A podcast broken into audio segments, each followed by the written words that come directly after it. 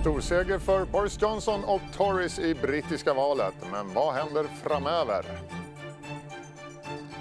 Absurt, det säger medieexperten Jan Scherman om att regeringen ska träffa Tele2 med anledning av TV4-konflikten. Sist idag av Fredagspanelen om veckans viktigaste händelser med Hanni Kjöller och Malin Sive. Välkommen till Ekonomistudion. Det är fredag den 13 december. Och vi går till Alexander Klar på marknadsredaktionen. Det var ju valyra på börsen i morse, Alexander, men den verkar ha avtagit lite grann.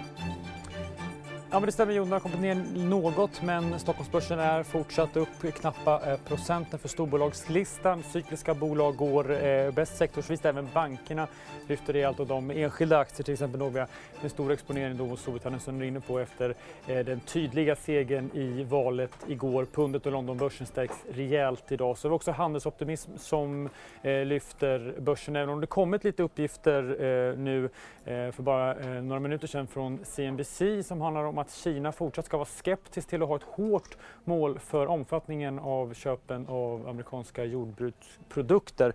När de uppgifterna eh, kom kring klockan två så såg vi ett, ett hack i terminskurvan här inför den amerikanska öppningen om knappa eh, timmen och har den dock kommit tillbaks eh, något och terminerna pekar på att vi kommer få en positiv öppning i USA om knappa timmen upp 0,2-0,3 procent. Vi har också fått lite statistik från USA alldeles precis. Detaljhandelns försäljning i november steg från oktober men mindre än väntat upp 0,2 procent. Prognosen låg på att det skulle stiga med en halv procent. Samtidigt så såg vi att importpriserna kom in som förväntat eh, upp också de 0,2 eh, procent. Eh, spännande att fortsätta att följa hur marknaden rör sig och terminerna rör sig fram till öppning. Då, då är vi tillbaka härifrån Marknadsstudion och ger den amerikanska börsöppningen. And uh, with this mandate and this majority, we will at last be able to do what? Paying kanske. Ja, Boris Johnsons Toryparti vann en jordskredsseger i det brittiska valet igår. Inte sedan Margaret Thatcher har de konservativa haft lika stor övervikt. Jag pratade med vår utsände Mikael Björk tidigare och började med att fråga vilka reaktionerna på valresultatet har varit i Storbritannien. Den var ju oväntat stor så både pund och Londonbörsen har stuckit här på fredagsmorgonen. Och vad beror det på? Vad, vad är man så glad över? Det är en lättnad över att man ser att det kanske är ett slut på den här jobbiga brexitprocessen som nu har hållit på i åtminstone tre och ett halvt år och att man kanske får klarhet i vart Storbritannien ska hamna någonstans. Det är också ett förkrossande nederlag för Labourpartiet. Vad händer där vad händer med Jeremy Corbyn? Jeremy Corbyn har sagt att han ska inte ställa upp i, i, nästa val, vilket han antagligen inte hade kunnat göra ändå. Och där måste man nu fundera på hur man ska ta sig ur den här eh, svackan som partiet har hamnat i. Där många av partiets traditionella väljare har ju varit för att lämna EU och har därför röstat på Tories i det här valet. Och vad händer nu den närmaste tiden fram till den 31 januari då ju eh, Storbritannien ska lämna EU är det sagt? Det första är ju att eh, Boris Johnson kommer att ta utträdesavtalet till parlamentet igen troligen före jul för att få ett ja, vilket han då ska få med den majoritet han har. Och vad händer sen då, sen... från den första, första februari? Då ska man väl förhandla eh, fram då... nya avtal med, med EU och alla EUs medlemsländer? Precis, det är ju en process som kan bli nästan lika svår som det här brexitavtalet. Det här handlar ju om eh, det, det förhållande som man ska ha med EU under, under framtiden och det ska vara klart då på ett mindre än ett år vilket kan vara väldigt svårt att få ihop. Det kan bli en situation nästa höst där vi står inför samma osäkerhet som vi har gjort i år vad gäller Brexit. Om vi ska våga oss på att spekulera lite, hur tror du att Sveriges relation med Storbritannien kommer se ut framöver när vi har fått något nytt avtal på plats? Alltså, Sverige har ju alltid haft ett, ett nära förhållande till Storbritannien så jag tror att man från bägge sidor vill fortsätta behålla det. Men det är klart att eh, om den ena parten är med i EU och den andra inte så blir det ju svårare. Men kommer vi att eh, upprätta ett bilateralt eh, avtal med Storbritannien eller kommer allt gå via Bryssel? Allt ska gå genom Bryssel om jag har förstått hur tongångarna går där, att man vill undvika just bilaterala förhandlingar och avtal som splittrar EU. Svenska medborgare i Storbritannien och svenska företag, eh, det finns ju många båda sorter. Vad tror du att de tänker idag?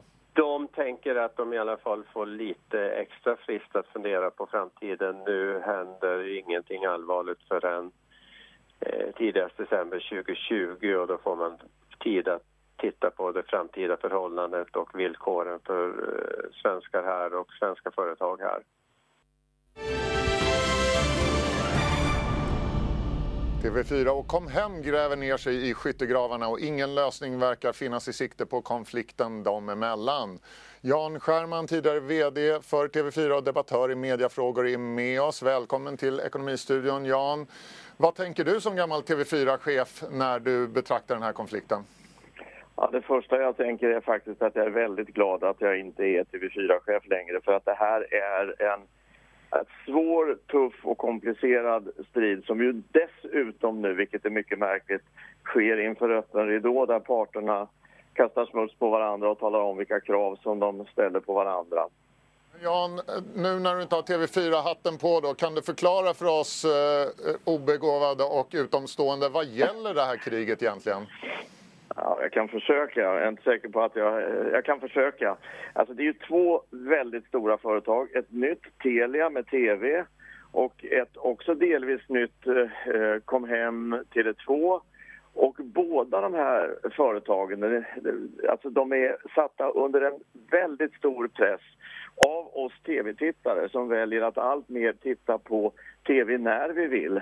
Streama rörlig bild och så vidare. Och de gamla tv-tablåerna eh, lever på lånad tid. Och då måste bolagen förändra sig. Och det är det som skaver i den här konflikten. Kom hem måste flytta sitt, eh, sina abonnenter till streamade tjänster och då måste de fylla på med innehåll. Och TV4 måste se till att det tv-utbud som de har vid sidan av den gamla TV4-tablån blir starkare och bättre. Så Men det, Jan, där, det är Jan, man hur, hur, jag har i framtiden då, kommer jag som tv-tittare, kommer jag ha behov ens av Kom hem? Kan inte jag bara gå ut på nätet och få min tv den vägen via, via appar och annat? Så kan det vara. Men det är ju därför Kom hem slåss för att få ett så bra innehåll som möjligt. Men du kan säga nästan, eftersom jag då skulle ta med TV4-hatten, du kan säga nästan samma sak om TV4 därför att du kan ju också som TV-tittare, du kan gå in på Apple TV, du kommer att kunna titta på fantastiskt mycket mer TV via Netflix, HBO och alla andra internationella tjänster. Så egentligen är, är slutsatsen här också att det, det är två parter nu som leker med elden. Eh, de lever ett farligt liv när de driver den här konflikten så hårt och båda förlorar. TV4 förlorar reklampengar i stunden och Kom hem riskerar att tappa abonnenter. Så att ehm, det, det är en strid skulle jag vilja säga som kan få väldigt, väldigt både akuta och långsiktiga förluster för båda två. Och om vi tittar lite närmare i tiden då, vad vill Tele2 och Comhem tror du i närtid uppnå med den här konflikten? Vad vill de ha av TV4 som TV4 inte vill ge dem?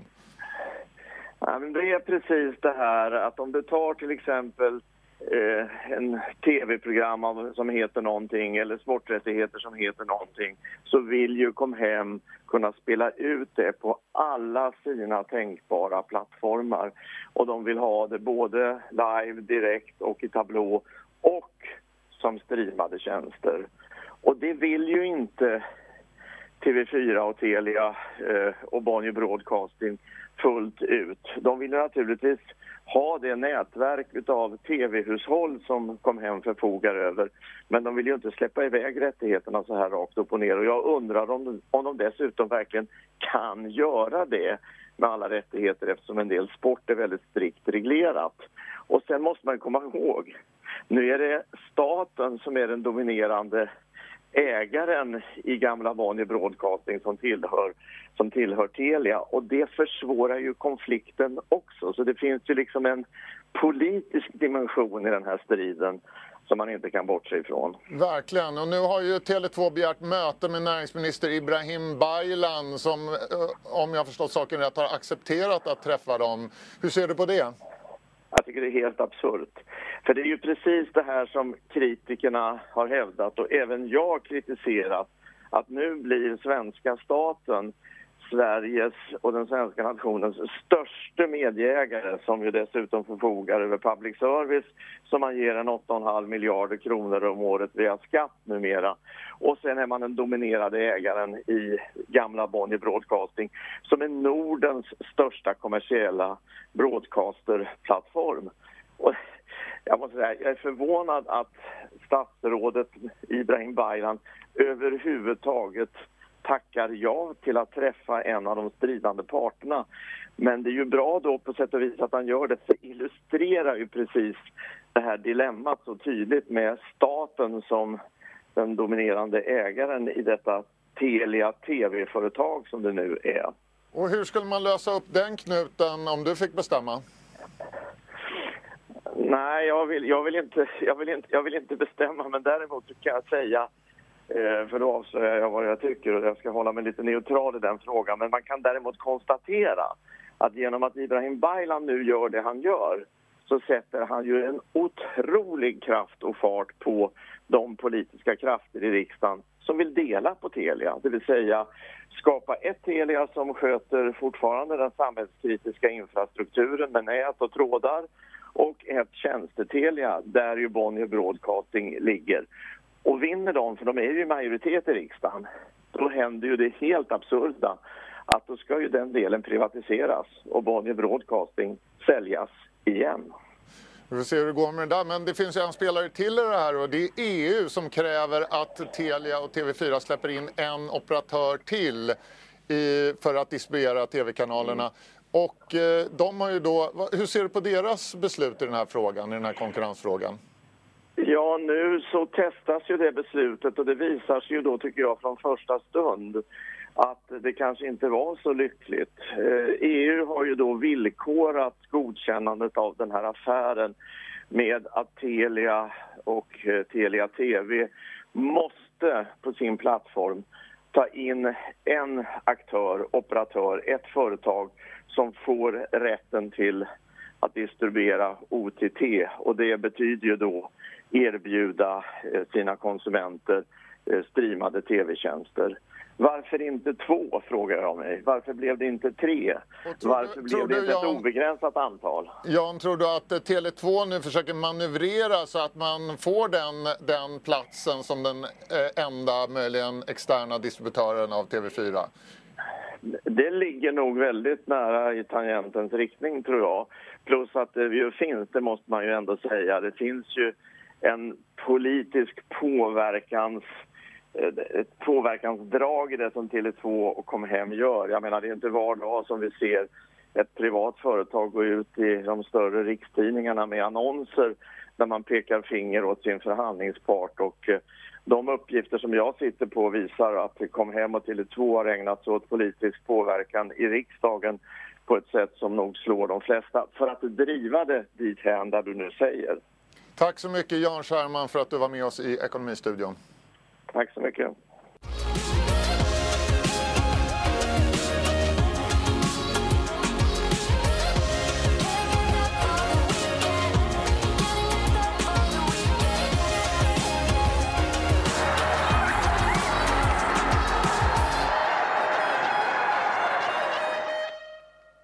Som vanligt rundar vi av veckan med Fredagspanelen. Idag med Hanne Kjöller, fristående kolumnist i Dagens Nyheter. Mm. Och Malin Sive från Expressens ledarsida. Varmt välkomna hit. Tackar. Tack. Har ni blivit lussade för idag? Jag fick ett litet bonuslusseuppvisning här när jag var i TV4 i morse och fick njuta av deras sång där. Det var fantastiskt. Härligt. Malin? Jag hörde lite på det som gick i radion i morse. Hörde du inte när jag nynnade Lucia-sången när vi åkte upp i hissen tillsammans i morse? Du missade det? Ja. det kanske var lika bra det. Du gick inte miste om någon stor musikupplevelse, det kan jag säga. Det har som sagt varit val i Storbritannien. Tories stora valseger har vi redan pratat om här i Ekonomistudion och jag tänker att vi diskuterar förlorarsidan. Är Labours nederlag är det ett symptom på, ett, på en bredare kris för socialdemokratin i Europa? Vad säger du, Hanne? Jag skulle säga att det symptom på tre saker. Det ena är just detta med att det, socialdemokratin runt om i Europa håller på att kollapsar. Luften går ur. Det andra är Jeremy Corbyn själv och den eh, socialism som han företräder. Och det tredje är Brexit. Det är de tre Ja. sakerna. Ja. Eh, Malin sänder här några budskap till Stefan Löfven. Eh, möjligen att den här vänstersvängen som många SD-debattörer pläderar för, eh, den har ju verkligen då Labour med Corbyn gjort. Och man kan säga att det var ju inte framgångsrikt. Men som sagt, Corbyn var en helt omöjlig person. Alla opinionsundersökningar i Storbritannien visade att alla de som nu valde Tories istället, som normalt sett var gamla Labour-väljare, deras första och främsta skäl var att Corbyn vill vi inte ha. Och sen två, de kanske inte tyckte att den ekonomiska vänstersvängen var så vidare heller. Men det var inte huvudskälet utan det var Corbyn själv. Men jag menar redan om man går tillbaka i pressläggen och ser när han blev vald så sa ju folk att det här är förfärligt och det här är förskräckligt och det här kommer leda till en katastrof. Så redan då var man ju missnöjd med honom. Och dessutom det sättet han blev vald på med det systemet att man fick betala tre pund och få rösträtt i, i eh, valet av partiledare som ju också var ganska märkligt och han pratade om att han var demokratiskt vald genom det sättet och ja, jag vet inte. Det verkar ju ändå som ni tycker att det här är ett ganska specifikt Corbyn-problem och ett Brexit-problem och inte så mycket ett socialdemokratiskt problem. Jo, fast det- både och. Alltså, för att man har ju sett det på många i många andra länder i Europa. Och inte minst Socialdemokraterna i Sverige. De har ju också problem, men även om de inte är nere på så låga nivåer som det har varit i vissa andra länder. Men det är ändå rekordlåga nivåer. Ja, men alltså det man har kunnat sett under förra mandatperioden eh, det är ju det att de stora kristdemokratiska partierna och socialdemokratiska partierna, alltså det, de faller ju som suffléer alltså. Och det, det är finns, ju det någon, ett... finns det någon väg tillbaka för dem? Jag har jättesvårt att se det framförallt för Socialdemokraterna. Därför att delar av deras traditionella underlag känner sig ganska hemma i AFD, Alternativ för Deutschland eller i Sverigedemokraterna. Och en annan del känner sig ganska hemma på den gröna sidan. Eh, kanske inte lika mycket i Sverige som på kontinenten. Och några tar vänstern. Det, det är svårt att hitta på något eget. Men samhällsutvecklingen har ju också gjort att det som tidigare var en arbetare som hade ganska ont om pengar och, och kämpade för fackliga rättigheter. Idag är ju många i traditionella LO-yrken relativt sett höginkomsttagare eller i alla fall medelinkomsttagare. De tjänar ganska bra. Så de saker man stred för tidigare är inte samma saker som man strider för idag. Idag kanske man vill ha bort värnskatten, vissa grupper. Det finns fortfarande grupper inom LO-kollektivet som, som har väldigt låga löner. Jag vill inte säga någonting annat. Men det är ju inte en lika homogen grupp som det en gång var. Nu är ju ni kommentatorer, men om jag skulle be er att försöka ta på er hatten och bli rådgivare istället, vad skulle ni säga till Stefan Löfven? Vad ska han göra för att vända den här utvecklingen? Ska han sträcka ut handen till Sverigedemokraterna precis så som Ulf Kristersson har gjort? Hanne? Rent politiskt så vet jag faktiskt inte, men däremot så skulle jag kunna säga att jag, jag funderar över vad det är som driver honom nu med januariavtalet med att förverkliga en politik som inte är socialdemokratisk och försöka sitta på så många stolar så att ingen näppeligen kan bli tillfredsställd. Det är väl bättre att försöka köra ett spår än att försöka köra alla spår, eh, tänker jag. Det är Ja. svårt. Och jättesvårt. Sen kan man ju säga att so Socialdemokraterna har fortfarande makten i många kommuner. Och det som förut hette landsting men av något idiotiskt skäl kallar sig regioner nu. Och kan de bevisa att de skulle kunna styra där ute och minska segregationen i skolor och visa att barnen som går i skolor med barn som har invandrarbakgrund faktiskt lär sig svenska ordentligt så att de kan läsa och skriva. Då tror jag man dels kan det smittar, skulle smitta av sig på riksplanet i självförtroende och i att man kan upp, uppfylla något. Eh, men det är inte lätt gjort och det kräver mycket praktisk lokal fingerfärdighet som jag tror inte finns Avslutningsvis bara på det här brittiska temat. Vi har gått vandrat mellan Ja. Storbritannien och Sverige, men jag tänkte bara, om vi kikar över Atlanten också, där är det val nästa år. Kan det här valresultatet för Labour här, kan det påverka till exempel det demokratiska partiet där det ju blåser rätt starka vänstervindar just nu? Vad tror du Malin? Nej, inte i någon omfattning. Utan det finns en annan på sikt mer bekymmersam effekt av i, i eh, valet i, i United Kingdom. Och det är att på sikt kanske det inte finns något United Kingdom längre. Utan det finns Skottland och England och Wales. För nu blir det en sån kopiös splittring när eh, SNP, det skotska nationalistpartiet, tog var det 48 av 59 skotska säten.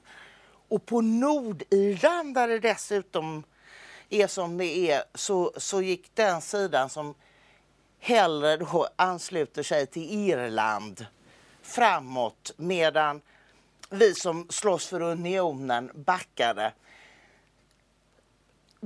Förhoppningsvis löser det här sig eh, jättebra och lugnt och fint ändå men det är också vindar som finns i Europa med separatism, med katalanerna inte minst och i Norditalien. Så att men jag måste bara säga, det jag Ja, ja. tycker vi har lärt oss från både det svenska valet, det brittiska valet och situationen i USA, det är ju det att denna konfliktbild av att det står, finns en vänster mot en höger, den har adder, till den har adderats en rad andra konfliktbilder. Bilder. Nu senast var det Brexit då här och, eh, och jag menar i, i svenska valet var det ju också det med frågan om migration och Galtan och i USA Hanna, har vi måste gå vidare. Men till en annan konflikt, Ja. den nämligen mellan Tele2 och Comhem å ena sidan, Telia och TV4 och den andra sidan, den har nu nått regeringen. Näringsminister Ibrahim Baylan har gått med på ett möte med Tele2.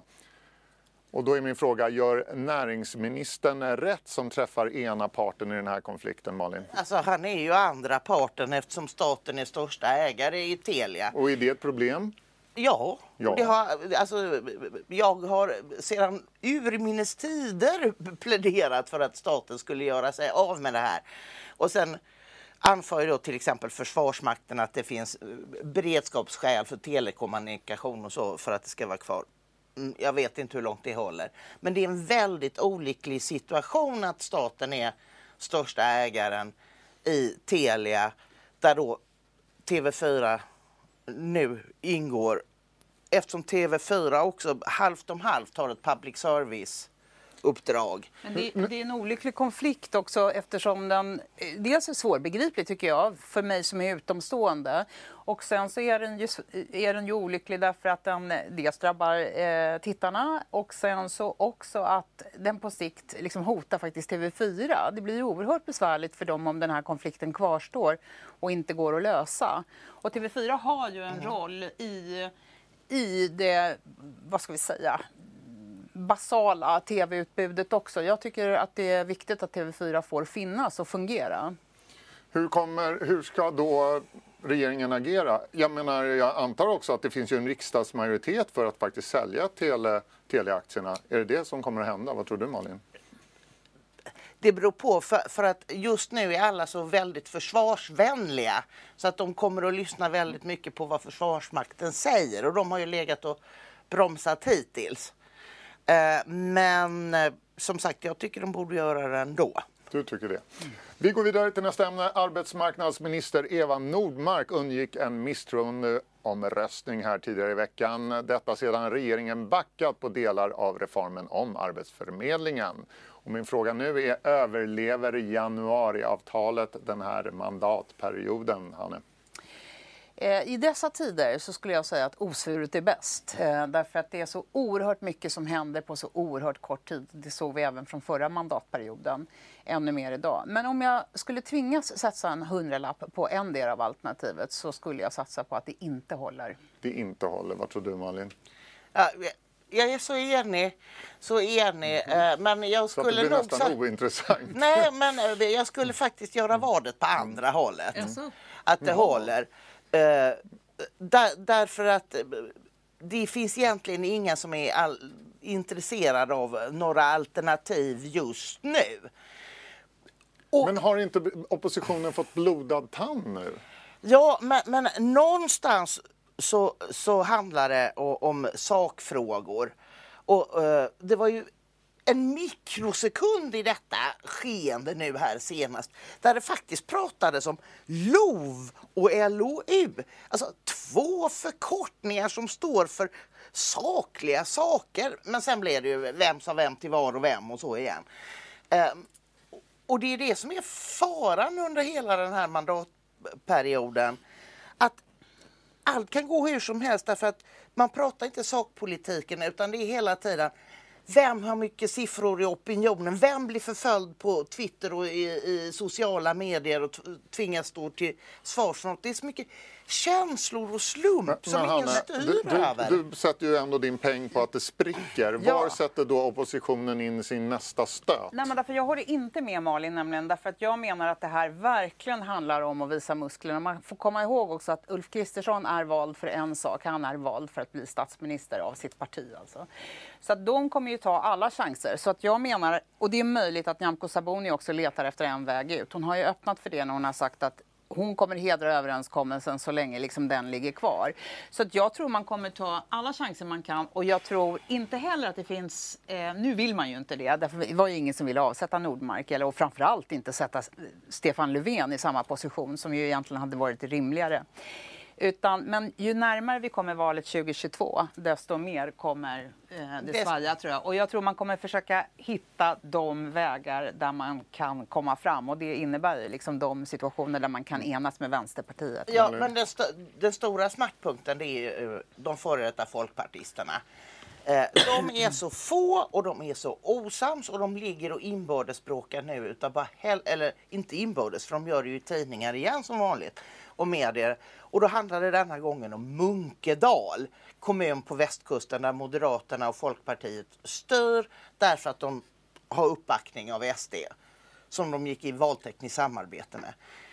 Och då säger västsvenska liberalledningen att vi ska utesluta dem om de inte slutar med det här. Och sen så någon dag senare så kommer en debattartikel med 16 eh, region och kommunalråd från Sverigepartiet på avstånd, gruppen och skriver aldrig, aldrig, aldrig. Eh, men i praktiken så är Nyamko vald för att ta en annan väg och hon måste snart sätta ner en fot för det här att försöka hålla hela partiet på gott humör. Det gick inte för Mona Sahlin och det gick inte för Anna Kinberg Batra och det går inte för någon. Det går rätt kass för Kristersson också. Man måste liksom bestämma sig. Jag men... envisas med att ställa den här frågan igen. Var sätter de in nästa stöt? Blir det arbetsrätten? För det var ju så att fem fackorganisationer lämnade de här förhandlingarna med arbetsgivarparten om en uppluckring av arbetsrätten. Ja, alltså, jag tror inte att det handlar så mycket om sakpolitik utan det handlar om maktpolitik och ja. timing. De och det är så här, Nyamko Sabuni kan mycket väl vara eh, ganska lugn i nerverna nu med 3% eller vad hon har i senaste väljaropinionen. Men när det närmar sig valet har hon fortfarande 3 då, då, då kan vad som helst hända. Ja. Malin Sive, Hanne Kjöller, tack för att ni var med i Fredagspanelen. Tack. Vi ska runda av och det gör vi som vanligt på sista raden och där blir det hämtmat. Svenskbekanta Delivery Hero med svensken Niklas Östberg som en av grundarna köper sydkoreanska food-appen Woa i en affär som värderas till 4 miljarder dollar enligt ett pressmeddelande. Aktien steg med 15% i Frankfurt efter den nyheten. Bon appétit, glad Lucia och trevlig tredje advent!